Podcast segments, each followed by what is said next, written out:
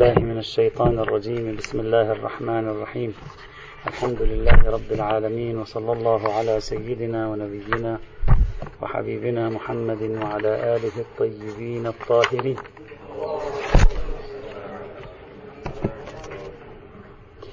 ما زلنا نتكلم في المجموعة الثالثة من المجموعات الحديثية التي تتكلم عن موضوع السمك الذي له فلس أو ليس له فلس. ووصلنا إلى الرواية الثانية عشرة من روايات المجموعة الثالثة وهو مرسل بن فضال وفي نسخة ابن فضل عن غير واحد من أصحابنا. عن أبي عبد الله عليه السلام قال الجري والمارماه والطافي حرام في كتاب علي عليه السلام. مضمون الرواية واضح. والسند مرسل لا حجية فيه. والرواية ككثير من الروايات الواردة في المقام ذكرت اسم الإمام علي عليه السلام. وهذا كما قلنا سابقا أمر يلفت النظر لماذا أقحم اسم الإمام علي في هذا الموضوع كثيرا على خلاف العادة. يحتمل أن القضية كان هناك تنازع داخل شيعي فأقحم اسم الإمام علي لإثبات صحة مسلك ما ذهب إليه الإمام الصادق والإمام الباقر في مقابل الحسنيين الذين رأينا كيف أنه كان في بعض الروايات إشارة إليهم. فكأن الأئمة ذكروا اسم علي للاحتجاج عليهم أو الرواة لو فرضنا هم الذين وضعوا هذه الأحاديث ذكروا اسم علي للاحتجاج عليهم. وربما ذكر اسم علي كثيرا هنا لأن علي بن أبي طالب هو أهم أو هو الإمام الوحيد الذي ربما ابتلي بهذا الموضوع نظرا كما قلنا أن الجري من الحيوانات التي تعيش في المياه العذبة أي في الأنهار أكثر من البحار. والإمام علي سلام الله تعالى عليه كان في الكوفة والجري منتشر كثيرا في حيوانات نهري دجلة والفرات. وهذا كله محتملات لتبرير اسم الإمام علي الذي ذكر ورد هنا بكثرة نسبية طبعا. طبعا هذه الرواية وردت بطريق الشيخ الطوسي إلى الحسين بن سعيد الأهوازي ولكن الخبر مرسل.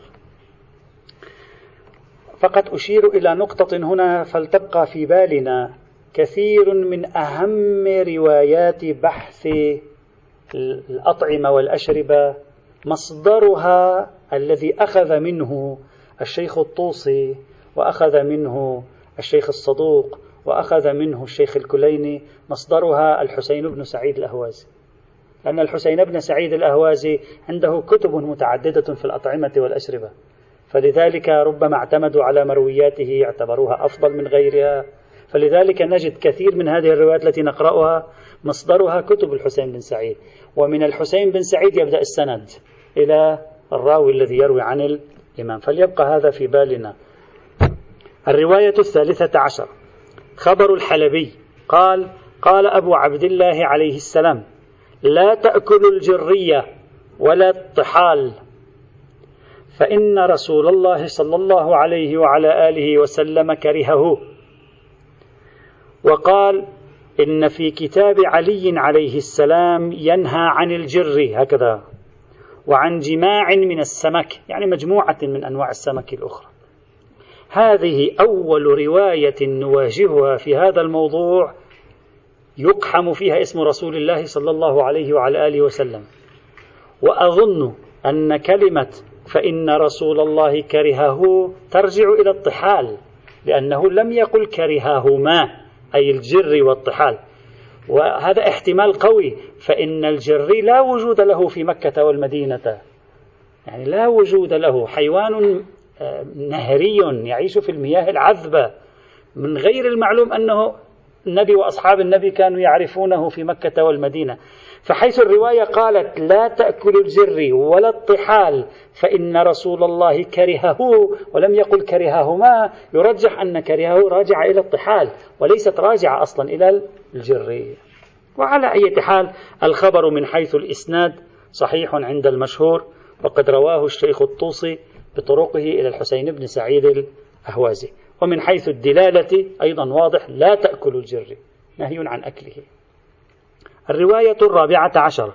خبر علي بن جعفر عن أخيه موسى بن جعفر عليهما السلام. قال سألته عن الجر هل يحل أكله؟ قال إنا وجدنا أو إنا وجدناه في كتاب علي أمير المؤمنين عليه السلام حراما وفي نسخة حرام. حرام هي الصحيحة. الرواية من حيث الدلالة واضحة جلية صريحة في التحريم موجود في كتاب علي. اسم علي أيضا هنا جاء ككثير من روايات الباب. والرواية من حيث الإسناد صحيحة بناء على صحة نسبة النسخة الواصلة إلينا من كتاب علي بن إبراهيم خاصة على مسلك من يقول بأن الشيخ الحر العاملي له طريق إلى كتاب علي بن إبراهيم وبالتالي وصلته نسخة صحيحة إلى كتاب علي بن إبراهيم كما كان يراه السيد الخوي. فعلى بعض المباني الرجالية والحديثية الرواية أيضا معتبرة من حيث الإسناد. والدلالة واضحة جدا. الرواية الخامسة عشرة خبر الأصبغ خبر آخر للأصبغ بن نباتة من أصحاب الإمام علي. عن علي عليه السلام قال أمتان تابعنا من بني إسرائيل. في نسخة هكذا أمتان مسختا من بني إسرائيل. يعني في موضعين. فأما التي أخذت البحر في أمة نسخت من بني إسرائيل راحت البحر فهي الجراري وفي نسخة فهي الجريث وأما التي أخذت البر فهي الضباب جمع الضب الذي تكلمنا عنه سابقا في الصحراء يعيش. طبعا هذه الرواية إذا صحت نسخة مسختا يعني تشير إلى المسخ أكيد يعني وهو الأرجح فتكون هذه الرواية محققة لصغرى وكبراها حكم حرمة المسوخ. يعني هذا لا تدل على شيء هذه. هذه فقط تقول الجري مسخ. فإذا ثبت حرمة المسوخ قاعدة نضم هذه الرواية إلى تلك الرواية ويثبت حرمة الجر حينئذ. أما إذا شخص لم يقبل قاعدة تحريم المسوخ كما ناقشنا سابقا في ذلك فهذه الرواية لا تنفع شيئا في المقام. تاريخية تتكلم عن التاريخ فقط. ليس فيها بيان حكم شرعي. هذا من حيث الدلالة. أما من حيث الإسناد فالرواية ضعيفة السند بالإرسال الشديد إذ لم يروي هذه الرواية إلا العياشي. والعياشي لم يذكر بحسب النسخة الواصلة إلينا لم يذكر أصلا سندا إلى الأصبغ بن نباتة. وبين العياشي والأصبغ بن نباتة 250 سنة. فالرواية من حيث الصنعة الإسنادية ليست صحيحة من حيث الدلالة تامة بضمها إلى كبرى حرمة المسوخ. الرواية السادسة عشرة.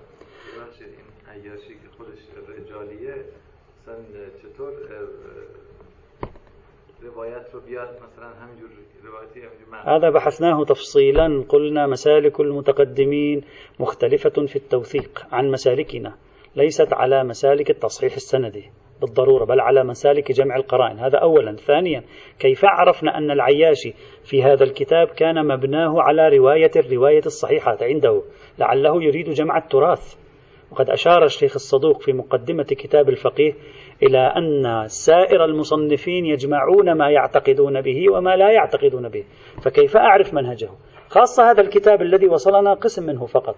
وكثير خاصة وأن بعضهم يقول كانت الأسانيد فيه ولكنها حذفت. هكذا بعضهم يقول. الرواية السادسة عشرة. خبر هارون بن عبيد وفي نسخة خبر هارون بن عبد رفعه إلى أحدهم. قال يعني رواية مرسلة. والرواية شوية نتوقف عندها هنا قليلا. قال جاء قوم إلى أمير المؤمنين عليه السلام بالكوفة. وعن هذه الرواية أوردها العياشي وأوردها البرسي في مشارق أنوار اليقين ونقلها بعد ذلك الحر العاملي عنهما أو عن أحدهما. قال جاء قوم إلى أمير المؤمنين بالكوفة وقالوا له يا أمير المؤمنين إن هذه الجراري جمع الجر تباع في أسواقنا. قال فتبسم أمير المؤمنين ضاحكا. ثم قال قوموا لأريكم أو لأريكم عجبا ولا تقولوا في وصيكم إلا خيرا. يعني لا تقولوا في الوصي إلا خيرا. فقاموا معه. فأتوا شاطئ بحر فتفل فيه تفلة يعني بصق بصاقا وتكلم بكلمات. فإذا بجرية جاءت جرية سمك جري رافعة رأسها فاتحة فاها فقال له وفي نسخة فقال لها أمير المؤمنين من أنت؟ الويل لك ولقومك. فقالت نحن من أهل القرية التي كانت حاضرة البحر يعني أصحاب السبت. إذ يقول الله في كتابه تكمل هي إذ تأتيهم حيتانهم يوم سبتهم شرعا الآية. فعرض الله علينا ولايتك فقعدنا عنها يعني ما ما ما وليناك. فمسخنا الله فبعضنا في البر وبعضنا في البحر. فأما الذين في البحر فنحن الجراري وأما الذين في البر فالضب واليربوع. قال ثم التفت أمير المؤمنين إلينا فقال أسمعتم مقالتها؟ قلنا اللهم نعم. قال والذي بعث محمدا صلى الله عليه وعلى آله وسلم بالنبوة لتحيض كما تحيض نساؤكم. يعني الجر هذه تحيض كما تحيض نساؤكم. هذه الرواية التي تفرد بنقلها البرسي والعياشي وطبعا أنا أنقلها عن المصدر الأقدم وهو العياشي لأنه أهم من المصدر المتأخر البرسي البرسي في القرن السابع والثامن الهجري. هذا المصدر الأصلي. طبعا الرواية من حيث الحال واضحة. ما تشير إلى حكم شرعي مباشرة لكن تتكلم عن أنه من المسوخ وبالتالي نطبق عليها قاعدة المسوخ. ممتاز. واسم الإمام علي أيضا هنا حاضر بقوة كما صار واضحا. الظاهر أن الإمام علي يبدو في نفوسهم يعرفون يمكن حكم الجر هم يبدو في نفوسهم شيء فأراد أن يقنعهم بواسطة هذه الكرامة التي ذكرت في الرواية هذه. طيب من حيث الإسناد الرواية في غاية الضعف لا سند لها أصلا. لا نعرف سندا لها. لا في كتاب مشارق أنوار اليقين ولا فيما نقله الحر العاملي ولا في العياشي ثم الرواية فيها مشاكل يجب أن نتوقف عندها. أولا هذه الرواية تسم تجعل سبب المسخ إنكارهم ولاية علي عليه السلام. بينما القرآن الكريم صريح في سبب المسخ وهو موضوع الحيتان. يعني وهو موضوع يعني كالصريح على الأقل في سبب المسخ. يبدو في تفاوت ما بين ما تقدمه الرواية يعني القرآن لا يقدم المشهد بالطريقة التي تقدمها الرواية. القرآن يقدم المشهد ويربطه بموضوع تأتيهم حيتانهم يوم سبتهم شرعا ويوم لا يسبتون لا تأتيهم. ولا تشير إلى موضوع الولاية فثمة تهافت في الصورة. هذا هذا أولا. ثانيا أنا شخصيا لم أعرف هل ثمة أمم من قبل طولبت بإمامة أمير المؤمنين؟ هل مرة تقول لي الأنبياء طولبوا بإمامة أمير المؤمنين؟ أقول ممكن لأن الأنبياء خب يعلمهم الله. لكن هل سمعنا بأن الأمم والأديان السابقة كانوا يطالبون يعني كان هذا موجود أنه كان اليهودي إذا أراد أن يؤمن مع موسى عليه السلام يقول عليك أن تؤمن بإمامة أمير المؤمنين؟ هذا مثلا شيء كان موجود. هل ثمة روايات تعطي في هذا تؤكد تدعم هذه الرواية؟ أو هذا شيء غريب. نعم الوارد في الروايات أن الإمامة عرضت على الأنبياء. وهؤلاء يعرفون خب هذا من شؤون آخر الزمان يعرفون. هلا بصرف النظر كم عدد تلك الروايات لا نريد نبحثها. لكن أما أن سائر الناس عوام الناس الذين كانت ترسل إليهم الأنبياء كان يطلب منهم إمامة أمير المؤمنين هذا يحتاج للنظر في الأحاديث. هل ثمة ما يؤيد هذه الفكرة؟ إذ لا يوجد أثر في التاريخ الديانات يشير إلى شيء من هذا القبيل. نعم ممكن قضية المهدوية. نعم هذه ممكن. الإشارة إلى المخلص الإشارة إلى المبشر الذي يأتي في آخر الزمان هذا ممكن بل هذا موجود في إشارات الأديان المختلفة. أما الشخص الأمير سلام الله عليه لا أدري. فلا بد من تأويل الرواية بطريقة بحيث يعني لا تبدو غريبة أو, أو يكون هذا تعبير رمزي مثلا لا أدري.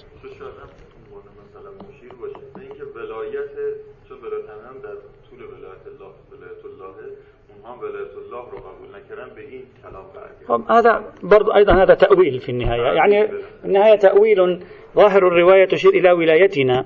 يمكن أن نفسرها بهذا.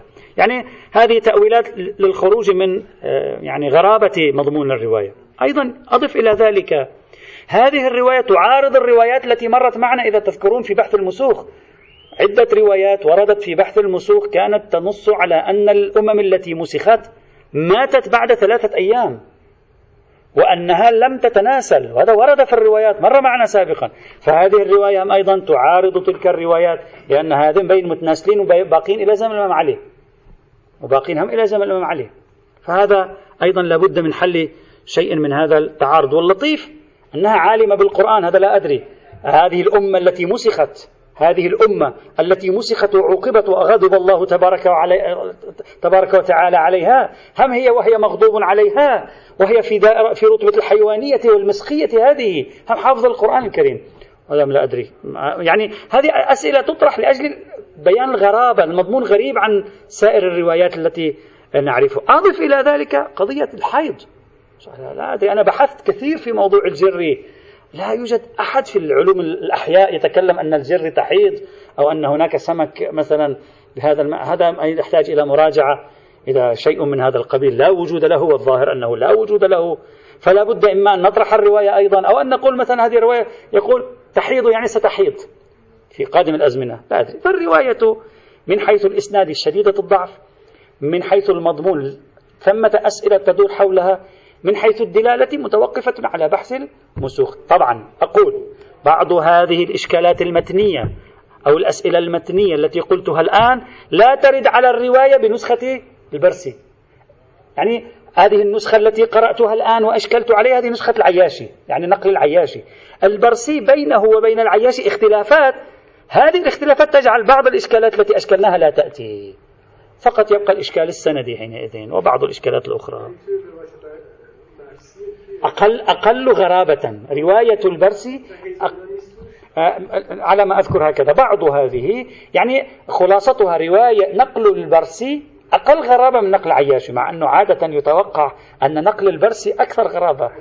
مفترض هكذا. أكثر يعني آه يعني بالي بالي ممكن. ممكن يكون مثلا لم يقبل بها أو لا أدري. الرواية السابعة عشر إلى العشرين. هذه مع بعض. حتى لأنها مرت معنا. يعني السابعة عشر ثامنة عشر تاسع عشر عشرين. أربعة سوية. كلها تقدمت معنا سابقا في بحث المسوخ. وهي خبر محمد بن الحسن الأشعري في تعداد المسوخ. مرة سابقا. خبر علي بن جعفر عن علي بن المغيرة. مرة سابقا. خبر معتب أو مغيث في نسخة أخرى. مرة سابقا. خبر العلوي عن علي بن جعفر عن الكاظم عليه السلام. هذه الروايات الأربع أيضا تتضمن أن الجر من المسوخ. لا تتكلم عن حكمه فقط هو من المسوخ فنطبق عليه قاعدة حرمة المسوخ فيكون محرما حينئذ. وجميع هذه الروايات كما مر معنا سابقا ضعيفة جدا من حيث الإسناد. وبعضها يقول الجري كان رجل ديوث ومسخ. طبعا هذه اللي في الأعلى تقول الجري هم أصحاب السبت.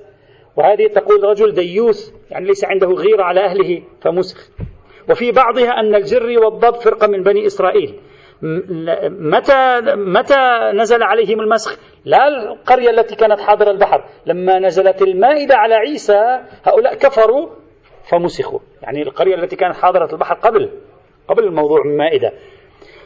وعلى أي حال إذا جمعت هذه الروايات كما قلنا سابقا مع بعضها هناك وجمعتها مع هذه الروايات هنا تجد نسب من التعارض متعددة في تفسير بعض الوقائع التاريخية. الرواية الواحدة والعشرون ما قبل الأخيرة معتبرة علي بن جعفر عن أخيه أبي الحسن الأول عليه السلام. قال لا يحل أكل الجر ولا السلحفاة ولا السرطان. قال وسألته عن اللحم الذي يكون في أصداف البحر. الأصداف تعرفون الأصداف هذه؟ الصدف الذي يكون في داخل هذا آه، نعم يكون في داخل حيوان لزج عادة يستخرجونه يأكلونه في غير المسلمين. يعني منتشر هذا. حتى ليس غير المسلمين؟ غير الشيعة يأكلونه منتشر. يقول يكون في أصداف البحر والفرات. أيؤكل؟ فقال ذاك اللحم ذاك لحم الضفادع. لا يحل أكله. ذاك لحم الضفادع لا يحل أكله. الضفدع غرباغيه غرباغيه هذه الرواية من حيث الدلالة في مطلعها واضحة. لا يحل أكل الجر. دلالتها واضحة. لا نقاش فيها. من حيث الإسناد معتبرة باعتبار آه، أحاديث علي بن جعفر. ولكن الجملة الأخيرة غير واضحة. يسأله عن الأصداف. ما في الأصداف؟ يقول له ذاك لحم الضفادع لا يحل أكله. تحتمل احتمالين. إما يريد أن يقول هذا الذي في الأصداف هو لحم ضفادع وهذا لا نفهمه. يعني هذا الذي في الأصداف لحم ضفادع. هذا مخلوق من المخلوقات. مستقل لا علاقة له بالضفادع. أو يقصد مثلا يريد كأنه يريد أن يقول له لحم الضفادع الذي لا يحل أكله. لا هذا. لاحظوا مع الرواية. وسألته عن اللحم الذي يكون في أصداف البحر والفرات أيؤكل؟ فقال ذاك لحم الضفادع لا يحل أكله. ربما يريد أن يقول لحم الضفادع لا يحل. هذا يجوز. محتمل. إذا أردنا. أو إلا ستصبح الرواية معارضة للحقيقة الخارجية. اللحوم التي في الأصداف ليست لحوم ضفادع. هذه أصلا كائنات حية مستقلة بنفسها تتكاثر وتتناسل بنفسها. ما معنى أن نقول إنها لحوم ضفادع؟ أو نبحث عن تأويل لهذه الرواية. يخرج الموقف من هذه الأزمة. فالرواية من حيث الدلالة في المقطع الأول تامة من حيث السند تامة لا يوجد مشكلة فيها. الرواية الثانية والعشرون والأخيرة. معتبرة عمار بن موسى الصباطي نفس العمار المعتبرة اللي مرت معنا قلنا لها تكملة. هذه منها. عن أبي عبد الله عليه السلام وقد سئل عن الجر يكون في السفود. السفود هو الحديدة التي يضعون عليها السمك للشوي والطبخ. مثل عندما تشوي السمك تضع حديدة.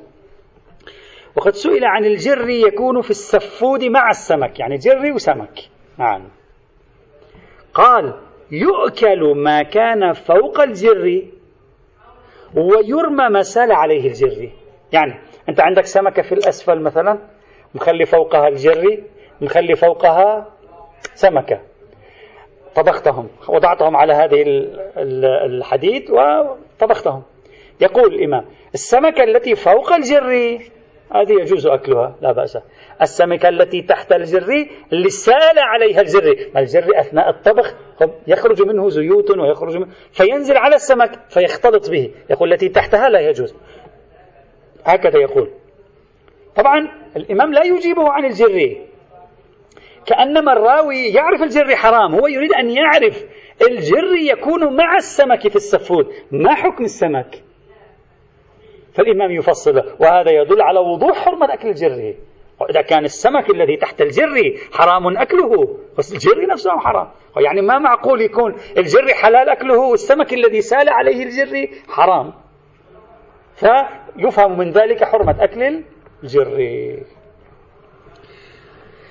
هذه الرواية هي نفسها موثقة عمار كما قلنا وهذه الرواية بنفسها في تقديري نقلها الشيخ الصدوق بطريق مرسل قال عن الصادق ونقلها بطريقة التوضيح دون أن يقول عن عمار. هكذا قال. قال قال الصادق فإن جعلت سمكة يجوز أكلها مع جري أو غيرها مما لا يجوز أكله في سفود. أكلت التي لها فلوس إذا كانت في السفود فوق الجر وفوق اللاتي لا تؤكل فإن كانت أسفل من الجر لم تؤكل. بس هذه الرواية عن الإمام الصادق. وتلك الرواية عن الإمام الصادق. أعتقد لا يوجد عندنا رواية عن الإمام الصادق فيها هذا السفود إلا هذه. وأظن غالب الظن أن الشيخ الصدوق أخذ مضمون الرواية ونقلها مرسلة بالمعنى ووضحها. ولاحظ العبارة تشبه عبارة الفقهاء.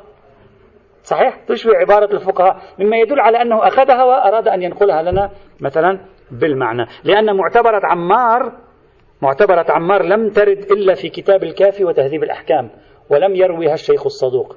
مما يدل على أن ما رواه الصدوق مرسلا هنا ربما أخذه بالمعنى من معتبرة عمار. ولا يعلم أنه رواية جديدة. هذه هي مجموع روايات المجموعة الثالثة. اثنان أو اثنتان وعشرين رواية. في مقابل المجموعة الثانية ثلاث روايات. في مقابل المجموعة الأولى ثلاثة عشر رواية. فنحن عمليا قرأنا كم رواية حتى الآن؟ ثلاثة عشر مع ثلاثة ستة عشر مع اثنين وعشرين ثمانية وثلاثين رواية حينئذ. هذه مجموع الروايات في المجموعات الثلاث. أولا أريد أن آخذ نتيجة نستنتج نتيجة من المجموعة الثالثة. ماذا خلاصة البحث في المجموعة الثالثة؟ وننتقل. خلاصة البحث في المجموعة الثالثة هكذا. أولا هذه المجموعة من حيث عدد الروايات كثيرة. 22 رواية. من حيث عدد الروايات هي أكبر المجموعات الثلاث.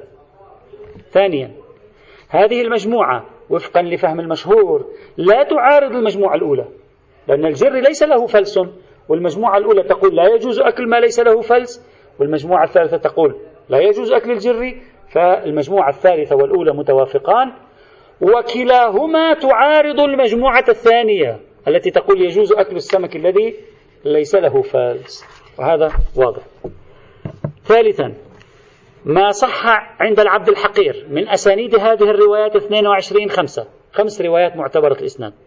وعند المشهور يمكن تصحيح ثمانية من أصل 22 والباقي كله ضعيف الإسناد. لكن كثير من الروايات في المقام بصحيحها وضعيفها تام الدلالة تام الدلالة. نعم بعضها متوقف على كبرى المسوخ كبرى حرمة المسوخ. إذا لم تثبت كبرى حرمة المسوخ فبعض الروايات في الباب لا تدل على الحرمة كما قلنا. رابعا لاحظنا في هذه الروايات كثرة حضور اسم الأمير عليه السلام وهذه علامة فارقة. سببها إما وجود جدل شيعي داخلي بين المذاهب الشيعية ويراد الاستشهاد بالأمير لإثبات القول أو أن صيد الجري كان متداولا أكثر شيء في العراق فالإمام علي هو أكثر من ابتلي بذلك وسئل فأجاب هذا أيضا احتمال كبير.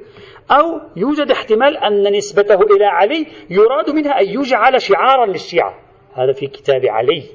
كما رأينا رواية تشير إلى ذلك أن هذا شعار للشيعة حرمة الجري هذا محتمل. الآن سنتكلم. النقطة الخامسة. لا توجد أي رواية فيها ظهور معتد به. أبدا تربط حرمة الجر ولا المرمه ولا الزمار ولا الزهو ولا الضفدع ولا السرطان ولا السلحفات. لا لم نجد رواية تربط هذه لا بفكرة حيوان البحر غير السمك ولا بفكرة حيوان سمكي لا فلس له. يعني ما عندنا رواية تقول الجر حرام لأنه لا فلس له. ما عندنا رواية تقول الجر حرام لأنه لا فلس له. أبدا. ولا عندنا رواية تقول السلحفاة حرام لأنها ليست من السمك. هذه نقطة مهمة. طبعا نتكلم في هذه المجموعة. أبدا ما عندنا روايات في هذا المقام. تربط ما بين الموارد هذه وما بين قاعدة عدم السمكية أو قاعدة عدم الفلسية. وهذا لاحظناه جميعا. لا توجد أي رواية في المقام إطلاقا. سادسا المجموعة الثالثة هنا على العكس ليس فقط لا تربطنا به تحريم الجر بملاك كونه ليس بسمك أو بملاك كونه سمكا لا فلس له بل تربطنا بعنوان أنه مسوخ. يعني تريد أن تفهمنا أن الجر صار حراما لأنه مسوخ وكأنه كونه ليس له فلس ليس مهما. لاحظ معي؟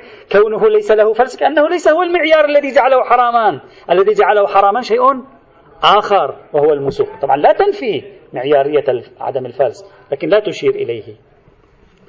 النقطة السابعة. لماذا كثر الحديث عن الجر؟ يعني هذا هذا هذه السمكة التي حظيت بنصيب الأسد في الروايات. يعني هي التي لها أكثر روايات في الباب. لماذا؟ شو قصة الجر هذا؟ لماذا هالكثرة من الروايات حوله؟ ويليه المرماهي والزمار والطافي. لماذا؟ يحتمل أحتمل. أولا يكون في جدل سني شيعي في الموضوع أو جدل شيعي شيعي في الموضوع دعا إلى الكثرة الروايات لتأكيد الحكم. محتمل. يعني عادة لماذا تكثر الروايات إذا في جدل حول الموضوع؟ إما سني سني أو شيعي شيعي. فيضطر أهل البيت ليؤكدوا الموضوع فتكثر الروايات. هذا احتمال. احتمال ثاني كثرة الابتلاء بالجر بخصوصه مثلا. ممكن كثير الابتلاء لأن الشيعة يعرف تواجدهم في العراق في زمن أهل البيت. حتى في زمن علي. فلذلك كثرة ابتلاء الشيعة بحيوان محرم هو أكثره كان الجري متوفر بين أيديهم ويطمع به. طبعا الجري الدراسات العلمية تقول مفيد جدا ها. يعني فيه فائدة. نحن نقول يتغذى في الأماكن القذرة لكن دراسات علمية تتكلم كثيرا عن عن فوائده يعني. وتنصح بأكله مرتين في الأسبوع أيضا يعني. لا تفكر أنه يعني على يتحق فمحتمل أيضا. ومحتمل أيضا أن الجر في تركيز من الأطراف الأخرى على حليته أو في تصور حليته فالأئمة ركزوا حتى يخلعوا البدعة هذه بدعة الحلية عن الجر ويؤكدوا على أنه محرم. وقد أورد الشيخ الكشي بسند ضعيف رواية طويلة يأتي فيها قوم إلى الإمام الصادق عليه السلام فيخبرونه بأحاديث عن أبيه الباقر عليه السلام. وفيها أي في الأحاديث التي ينقلونها عن الباقر يقولون فيها إن الجر وطع... إن من لم يأكل الجر ولم يأكل طعام أهل الكتاب ضال. يعني رواية عن الإمام الباقر يأتون إلى الإمام الصادق ويقولون روي عن والدك سلام الله عليه أن من لم يأكل الجر فهو ضال وأن من لم يأكل طعام أهل الكتاب فهو ضال. يعني إحنا لازم نروح إلى المطاعم في الغرب. حتى لا نكون ضالين بهذا المعنى. هكذا ينقلون للإمام. فالإمام ماذا يقول؟ يقول لهم هكذا ويقولون أيضا الإمام الباقر يقول من لم يمسح على الخفين فهو صاحب بدعة. من لم يمسح على الخفين. فالإمام يشرح لهم القضية ثم يقول لهم هذا كذب على أبي الباقر عليه السلام. لا أبي الباقر لم يقل من لم يأكل الجر فهو ضال. أبي لم يقل من لم يأكل من طعام أهل الكتاب فهو ضال. أبدا. هذا كلام مكذوب ولا صحة له. طبعا الرواية فيها إشارة إلى الطعن في سفيان الثوري. كأنما سفيان الثوري كان يقول الجر حلال إلى آخره. النقطة الثامنة والأخيرة. ماذا حول الجر في كتب أهل السنة؟ هل كتب أهل السنة فيها شيء حول الجر أو لا؟ كتب الحديث والرواية. بعد المراجعة وجدت ما يلي. أهل السنة يروون عن الإمام علي عليه السلام وعن ابن عباس إباحة أكل الجر. يعني يروون عنهما جواز أكل الجر. ويقولون لم ينقل يعني اللطيف هكذا لم ينقل عن غير علي وابن عباس تحليل الجر لم ينقل. علي وابن عباس حللا الجر وسائر الصحابة سكتوا فيستفاد الإجماع. هكذا هم يستدلون. فيستدلون على الإجماع على حلية الجر هذا غريب. وربما لذلك تجد الروايات عندنا أن علي حرم لأنه يبدو هناك منسوب في كتبهم أن علي حلل. هذا احتمال معتد به يعني كل الاحتمالات مفتوحة. هذا وجدته. بعد أكثر من ذلك الأحناف عندما كانوا يستدلون على حرمة غير السمك من حيوان البحر كانوا يقولون إلا الجر والمرماه يقولون كل ما ليس بسمك من حيوان البحر فهو حلال إلا الجر والمرماه الجر سمك لكن هكذا كانوا يقولون يعني يحللون. أيضا وجدت في مصادر الحديث السنية رواية منقولة عن الإمام الباقر تدل على أن الإمام عليا كان لا يأكل الجري هناك رواية تقول أنه كان يبيح الجري لكن هنا هو شخصيا لا يأكل الجري وفي هذه الرواية التي ينقلونها إشارة إلى أن الجري حوت لا يأكله أهل الكتاب. يعني كان يريد أن يقول هو حوت لا يأكله أهل الكتاب والإمام علي لا يأكله هكذا. ذكر. أيضا بعض كتب الحديث السنية تنقل رواية عن ابن عباس أنه قال لا بأس بأكل الجر إنما هو شيء كرهته اليهود. لا بأس أن تؤكل الجر. لا مشكلة. الجر إنما هو مكروه. من الذي يكره الجر؟ اليهود. هم الذين كرهوا الجر. نعم يريد أن يقول ذلك. هكذا يريد أن يقول. يريد أن يقول لا بأس بأكل الجر من يكره الجر هذا اليهود يفعلون ذلك. أنتم متأثرين باليهود. هذا غريب أيضا. أيضا وردت رواية يستدل بها محمد بن الحنفية يستدل فيها بآية قل لا أجد فيما أوحي إلي محرما على طاعم يطعمه. يستدل بذلك لتأكيد حلية أكل الطحال والجر. لكن هذه الروايات السنية كلها قليلة جدا. وموجودة في مصادر حديثية من الدرجة الثالثة والرابعة. يعني من الكتب الحديثية الضعيفة عادة عند أهل السنة وليس من الكتب الحديثية الدرجة الأولى أو الثانية مثل صحيح البخاري وصحيح مسلم وسنن ابن ماجة وسنن الترمذي وما شابه ذلك. أبدا هذه لم تروي شيئا من هذا القبيل. هذه نتيجة البحث في المجموعة الثالثة. قبل أن ننتقل إلى أريد أن أذكر نقطتين. نحن الآن صار عندنا المجموعة الأولى الثانية الثالثة تعارض. حل التعارض. قبل أن نصل إلى حل التعارض أريد أن أشير إلى نقطتين لا بأس بهما. للاستفادة للاستفادة. النقطة الأولى. المعروف في التاريخ إخواني الأعزاء أن الحاكم بأمر الله الفاطمي ليس الحاكم بأمر الله غير الفاطمي فاطمي الفاطمي يتكلم الذي قتل سنة 411 للهجرة. حاكم بأمر الله الفاطمي وهو إسماعيلي يعد ربما إذا استثنينا الإمام علي الذي جاءت الإشارة إليه في هذه الروايات فقط تاريخيا يعد أول خليفة مسلم تشير المعلومات التاريخية إلى أنه أمر في مصر بمنع أكل الأسماك التي لا فلس لها. يعني هذه كمعلومة تاريخية جيدة بالنسبة إلينا. الخليفة الفاطمي الإسماعيلي كان أول خليفة مسلم مبسوط اليد إذا استثنينا موضوع الإمام علي يعلن منع الأسماك التي لا فلس لها وينزل إلى الأسواق ويعاقب الذين يأكلون الأسماك أو يبيعون الأسماك التي لا فلس لها. والمعروف عنه أنه نهى أيضا عن أكل الجري وأمثال الجري وكثير من الكتاب الذين يشتغلون في التاريخ قرأت لهم يحتارون في لماذا حرم الحاكم بأمر الله السمك الذي لا فلس له. أهل السنة مؤرخوهم الذين كتبوا ضد الحاكم بأمر الله اعتبروا أنه رجل مجنون رجل عنده خلل عقلي وأنه رجل طبعا هو معروف ببطشه وشدته كان خاصة على الأقليات الدينية على اليهود والنصارى. نعم نعم فاطميين. والكتاب المؤرخين لا يعرفون لماذا حرم الأسماك التي لا فلس لها. يقول هذا من من من جنونه. وحرم أيضا بعض المأكولات المصرية المعروفة مثل الملوخية. وهناك أكلة مصرية أيضا كانت موجودة في في زمانه اسمها المتوكلية. ويقولون بأنه حرم الملوخية. الآن إلى اليوم موجودة الملوخية في مصر. لا أدري هي نفسها أو لا. يقول بأنه حرم الملوخية لأن عمر بن الخطاب كان يأكلها وحرم المتوكلية لأنها منسوبة للمتوكل العباسي. هكذا يقولون في التاريخ. كتب التاريخ تتناول هذا. ولا يعرفون لماذا حرم لا فلس له. لكن نحن نستطيع أن نتنبأ لماذا حرم. حرم الحاكم بأمر الله ما لا فلس, لا فلس له وحرم الجري ليس عن جنون بل لأنه شيعي. وهذا يعني أن هذه الفكرة كانت موجودة في المدونات الفقهية الإسماعيلية عندما حكموا مصر. ولذلك قام الرجل بتطبيقها. ليس عن شهوة منه وعن جنون كما يصوره الكتاب والمؤرخون. إنه هذا مجنون هذا السمك الذي لا فلس له حرمه. لماذا السمك الذي لا فلس له تحرمه؟ هم لا يعرفون على ما يبدو أن الجذور الفقهية للحاكم بأمر الله جذور شيعية.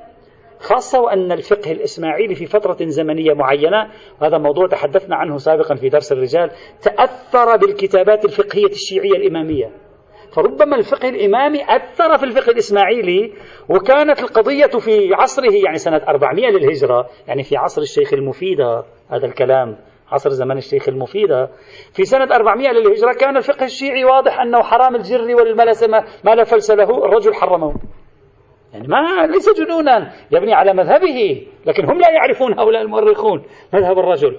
لذلك لاحظوا مثلا النويري في كتابه نهاية الأرض المتوفي 733 يذكر كثير من القضايا التاريخية يقول وفي سنة 95 و300 في رابع عشر المحرم قرئ سجل من الحاكم حاكم بأمر الله قفرمان في الطرقات بمنع الملوخية والمتوكلية والترمس المعفن والدليس وعمل الفقاع وعن ذبح البقر وأن لا يدخل أحد الحمام إلا بمئزر ولا تكشف امرأة وجهها في طريق ولا خلف جنازة وأن لا يباع من السمك ما ليس له قشر. وفي رابع صفر منها من نفس السنة كتب على المساجد هو نفسه الحاكم أمر الله كتب على جميع مساجد مصر بسب الصحابة وعلى حيطان الشوارع والقياسر كتب سب الصحابة. ثم نهى عن ذلك في سنة سبع وتسعين يعني بعد سنتين ثلاثة نهى عن سب الصحابة. يبدو صار عليه اعتراض ربما فرجع صدر قرار فرمان بمنع سب الصحابة وإلغاء هذه المكتوبات على الجدران. وشوف لاحظ ينسبون إليه أنه كان يقول بالنهي عن بيع ما فلس أو فلس له أعتقد بأن الحاكم بأمر الله جزء من هذه مرجعها إلى فقه الشيعي وليس إلى جنونه كما تصور المؤرخون. طبعا تعرفون أن الإسماعيليين جزء منهم يعتقدون بأن الحاكم بأمر الله كان يعمل المعجزات وتجري على أيديه الكرامات وأنه هو المهدي المنتظر الذي يظهر في آخر الزمان ويملأ الأرض قسطا وعدلا. هذا موجود في بعض الاتجاهات الإسماعيلية سابقا لا أدري إلى اليوم ماذا يقولون في أمره. لكن إلى اليوم أعتقد الحاكم بأمر الله يعد من الشخصيات المهمة جدا في الفكر الإسماعيلي. مهمة جدا الفكر الإسماعيلي ولذلك تجد الدروز في لبنان في المذهب الدرزي في لبنان الذي جذوره فاطمية جاء من مصر أيضا يعتبرون الحاكم بأمر الله شخصية استثنائية. إلى الآن إلى اليوم التيارات الإسماعيلية تعتد بأمر. هذه نقطة خلوها في بالنا موضوع الحاكم بأمر الله والسمك الذي لا فلس له. النقطة الثانية هذا يعزز أن هذه الفكرة كانت جلية شيعيا لكن متى في عصر الغيبة نتكلم في عصر الشيخ المفيد ليست متقدمة كثيرا لكن هذه تعطي قوة للتحريم. نعم هذا الذي نريده. نعم لعله صار لا أدري. ربما البقر ربما البقر قليل. لا أدري لماذا فعل ذلك. طبعا بعضها يمكن. مثلا الملوخية اليوم في مصر عادة تعمل بلحم الأرنب. لا أدري هذه الملوخية القديمة تعمل بلحم الأرنب أو لا لم أراجع. إذا تعمل بلحم الأرنب لعله حرم الملوخية لذلك. والفقه الشيعي يحرم لحم الأرنب. يعني لم يكن الرجل مجنونا أو كما صور نعم كان لديه قسوة معروف تاريخيا كان بطاشا. يعني من أسوأ المراحل التاريخية على اليهود والنصارى في حياة المسلمين هو زمن هارون الرشيد وزمن الحاكم بأمر الله. هذه من أسوأ المراحل التاريخية. النقطة الثانية التي أريد أن أضيء عليها أيضا تنفعنا لأن بعض الروايات أشارت إلى اليهود ماذا يقول اليهود في موضوع السمك؟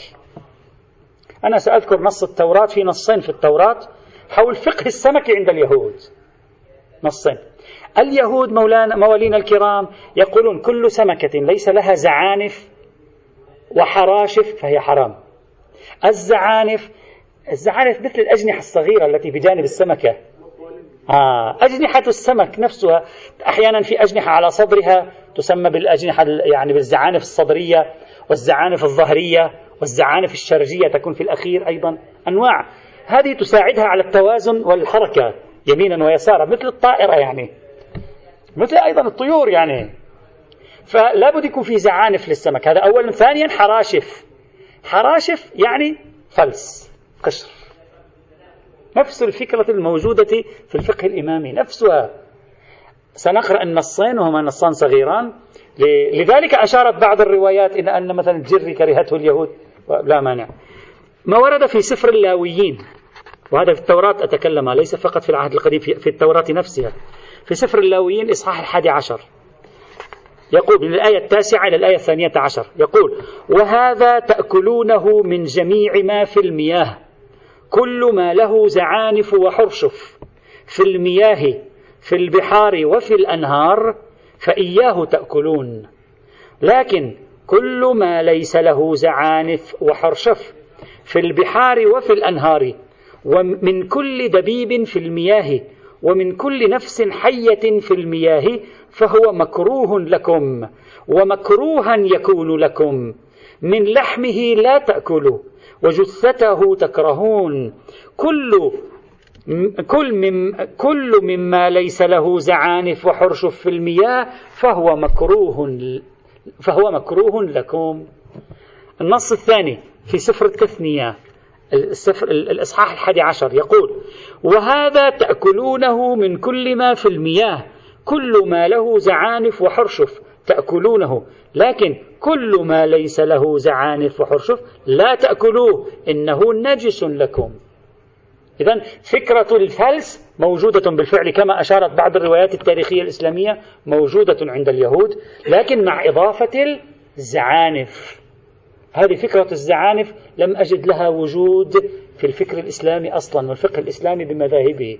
هلا يمكن الزعانف والحراشف معا تكون مت يعني متلازمة وجودان؟ لا أدري. هذا يحتاج إلى بحثين. مكروه لا, يقول لا تأكلوه نجيس لكم حرام حرام. نعم لا يقول و... لا لا لا هذه ترجمة ترجمة هذه. يعني حرام. في الفقه اليهودي حرام قطعا هذه. لا أدري لا, لا, لا العبارة واضحة. مثلا يقول لأنه نجس عادة اليهود نعم لكن لاحظوا في, في الأولى أيضا لا تأكلوا وجثته تكرهون. يعني النهي عن الأكل أيضا بشكل واضح. والفقه اليهودي يتبنى هذا النص طبعا بالمناسبة فقه الأطعمة والأشربة في التوراة واضح جلي قواعد كلية سهل يسير تعرفه في موجود في مكان واحد يعني في مكانين في سفر اللاويين وفي سفر التثنية. والحكم واضح. إذا خلي هذه في بالنا حتى نستفيد. الآن نصل إلى البحث الرئيسي. بعد أن انتهينا من المجموعات الثلاث وقع التعارض بينها. فما هي وسائل حل التعارض. عندنا جملة من المحاولات التي قام بها العلماء لفض هذا الاشتباك المسلح الموجود بين الروايات. فحتى إن شاء الله نحاول أن نفض هذا الاشتباك المسلح بدون وقوع ضحايا من قتلى وجرحى. يعني نحاول أن نحافظ على المجموع إذا أمكن وإلا سنضطر أن نضحي بمجموعة من هذه النصوص. المحاولة الأولى. وهذه محاولة مشهورة ذهب إليها كثيرون ومنهم الشيخ النجفي صاحب الجواهر قال الطائفة الأولى المحرمة لما ليس له فلس والطائفة الثالثة تحرم بعض ما ليس له فلس كالجر والمرمي هذه هذه تخالف أهل السنة. الطائفة الثانية تجيز أكل ما له ما ليس له فلس. هذه توافق أهل السنة. فنحمل المجموعة الثانية التي تجيز على التقية ونأخذ بمجموع المجموعتين الأولى والثالثة بملاك مخالفة القوم. ما خالف القوم فخذ به وما وافقهم فاتركه. هذا من المحاولات المشهورة التي ذكروها في المقام. نظرية الحمل على التقية في أمر هذه المجموعات الثلاث من الروايات يوجد أمامها مشاكل.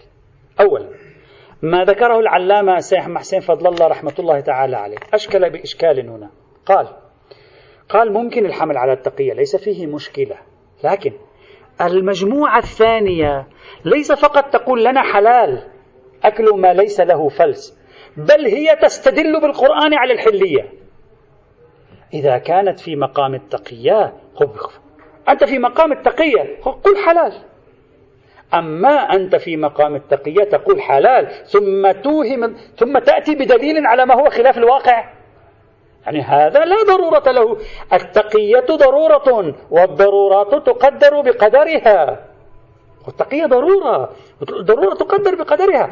هسه أنت لا تريد تريد للضرورة أن تقول حلال. بسبب أنه في حضار لا يناسبك أن تقول حرام. فقل حلال. قل حلال. اسكت. أما تقول حلال ثم ليس فقط تقول حلال تأتي بآية قرآنية وتجعلها دليلا على الحلية وهو وهي ليست بدليل حسب الفرض هي ليست بدليل الآية فتضلل الآخر الذين معك والذين عليك وتعطي للطرف الآخر دليل قرآني. وهذا غريب. يعني غير مألوف. هذه قرينة يطرحها رحمة الله عليه. لقول للقول بأن هذه المجموعة حملها على التقية ثقيل. صعب حملها على التقية. ثمة قرائن داخلية فيها تجعل حملها على التقية في غاية الصعوبة في المقام. أقول كلامه في تقريري صحيح. نعم نظريا. ممكن نقول ربما الإمام مضطر أن يستدل استدلالا باطلا. ممكن نظريا ممكن. لكن عمليا بمقتضى طبيعة الأشياء لا أحد يلزمه أن يأتي بدليل خاصة أن السائل لم يسأله عن دليل. يعني لو السائل سأله عن دليل قلنا أحرز الإمام ولا بد أن يبين دليلا فاضطر أن يذكر الآية وليست بدليل. لكن السائل لم يسأله عن دليل. نقول كلام العلامة فضل الله وجيه يشكل قرينة عكسية معتد بها.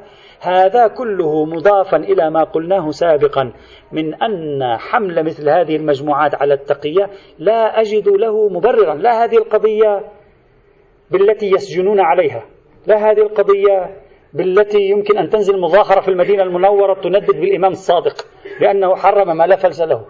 أصلا نحن لم نسمع في حياتنا إمام من الأئمة سجن أو استدعي إلى السجن لأجل رأي فقهي غير قضية الإمامة.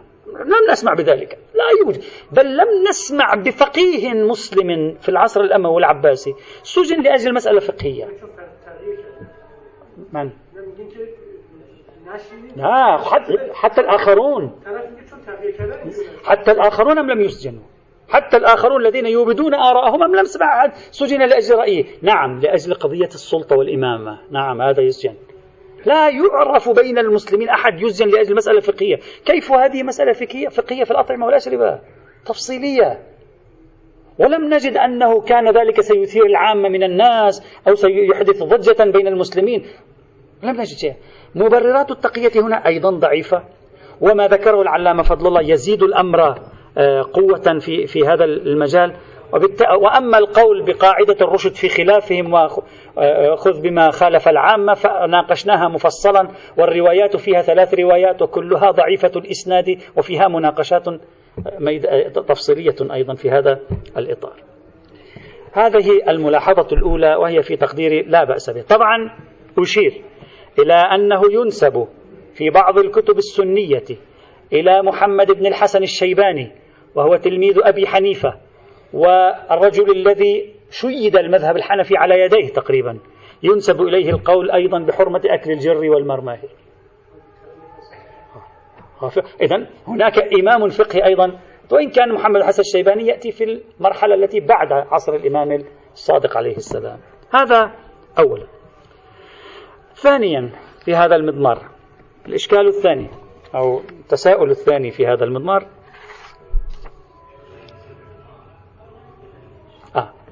الإشكال الثاني صحيح. عندي أنا هنا سلمنا تنزلنا مرجح التقية لمصلحة المجموعة الأولى والثالثة ضد الثانية. لكن الثانية يوجد لديها مرجح آخر عند التعارض. موافقة الكتاب. ما إحنا استقر التعارض الآن. حسب الفرض مستقر التعارض. إذا وجدنا حل لا, لا حاجة لكل هذا الكلام. سنرى إذا يوجد حل بعد ذلك. التعارض مستقر. أنت تقول أرجح الطائفة الأولى والثالثة لأنها مخالفة للقوم. والطرف الثاني يقول لك أنا أرجح الطائفة الثانية لأنها موافقة للقرآن. تعارض المرجح المسمى بالتقية مع المرجح المسمى بموافقة القرآن. تعارضا إن لم نقل بتقديم الموافق للقرآن لسبب سأقوله الآن فلا أقل من أن هذين المرجحين يتساقطان.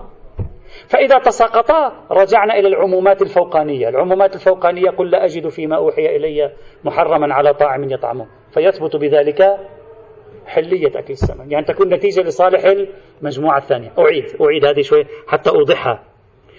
أنت تقول أنا أنا عندي معك. هذه المجموعة هذه هذه ولا خلي هذه هذه المجموعة الثانية لوحدها صغيرة. هذه المجموعة الأولى وهذه الثالثة معتد بها صحيح؟ أنت تقول أرجح الأولى والثالثة على الثانية لأن هذه تخالف أهل السنة. وأنا أقول لك أرجح هذه عليها لأنها توافق القرآن. كما أن مخالفة أهل السنة مرجح موافقة القرآن مرجح. فما الموجب لتقديم هذا المرجح على هذا المرجح؟ لا موجب. هذا المرجح وهذا المرجح يعني مرجح مخالفة أهل السنة ومرجح موافقة القرآن. نضربهما يتساقطان. إذا تساقطا لا يوجد إمكان لترجيح أي من هذه الطوائف. تتساقط الطوائف برمتها. نرجع إلى عمومات الكتاب. قل لا أجد فيما أوحي إليه. تثبت حلية الأسماك التي لا فلس لها حينئذ. بل إحدى الروايات الأساسية عندهم في باب حل مشكلة تعارض الأخبار هي الرواية الآتية. لاحظوا هذه الرواية. وهي التي يقول فيها إذا ورد عليكم حديثان مختلفان فاعرضوهما على كتاب الله. فما وافق كتاب الله فخذوه وما خالف كتاب الله فردوه فإن لم تجدوه في كتاب الله فاعرضوهما على أخبار العامة. هذا معناه أن المرجح الجهتي أي المرجح بقضية التقية يأتي بعد أن يكون الكتاب غير متكلم حول الموضوع. يعني أنت أولا تذهب إلى القرآن فإن رأيته موافقا بشيء خذ بما وافق. فإن وجدت القرآن لا يوافق لا هذه المجموعة ولا هذه المجموعة أو لا يخالف لا هذه المجموعة ولا هذه المجموعة حينئذ تنتقل إلى تقية. وإذا هذا معناه أن علي أن أرجح موافقة الكتاب قبل أن أذهب إلى التقية وموافقة الكتاب لصالح المجموعة الثانية. لا أريد أن أنتصر للمجموعة الثانية الآن أريد أن أقول الترجيح بملاك التقية ليس وجيها إما لوجود قرائن داخلية تمنع عنه أو لعدم وجود مبررات تقية في المقام أو لكون هذا المرجح يعارضه مرجح موافقة الكتاب فإن لم نقل بتقديم مرجح موافقة الكتاب فلا أقل من تساقطهما والعودة إلى العمومات العليا وهي عمومات الحيل. هذا المحاولة الأولى ويأتي مزيد كلام في هذا الصدد إن شاء الله. والحمد لله رب العالمين. سيأتي سيأتي. هذه من المحاولات التي ستشير إلى موضوع الروايات. نعم.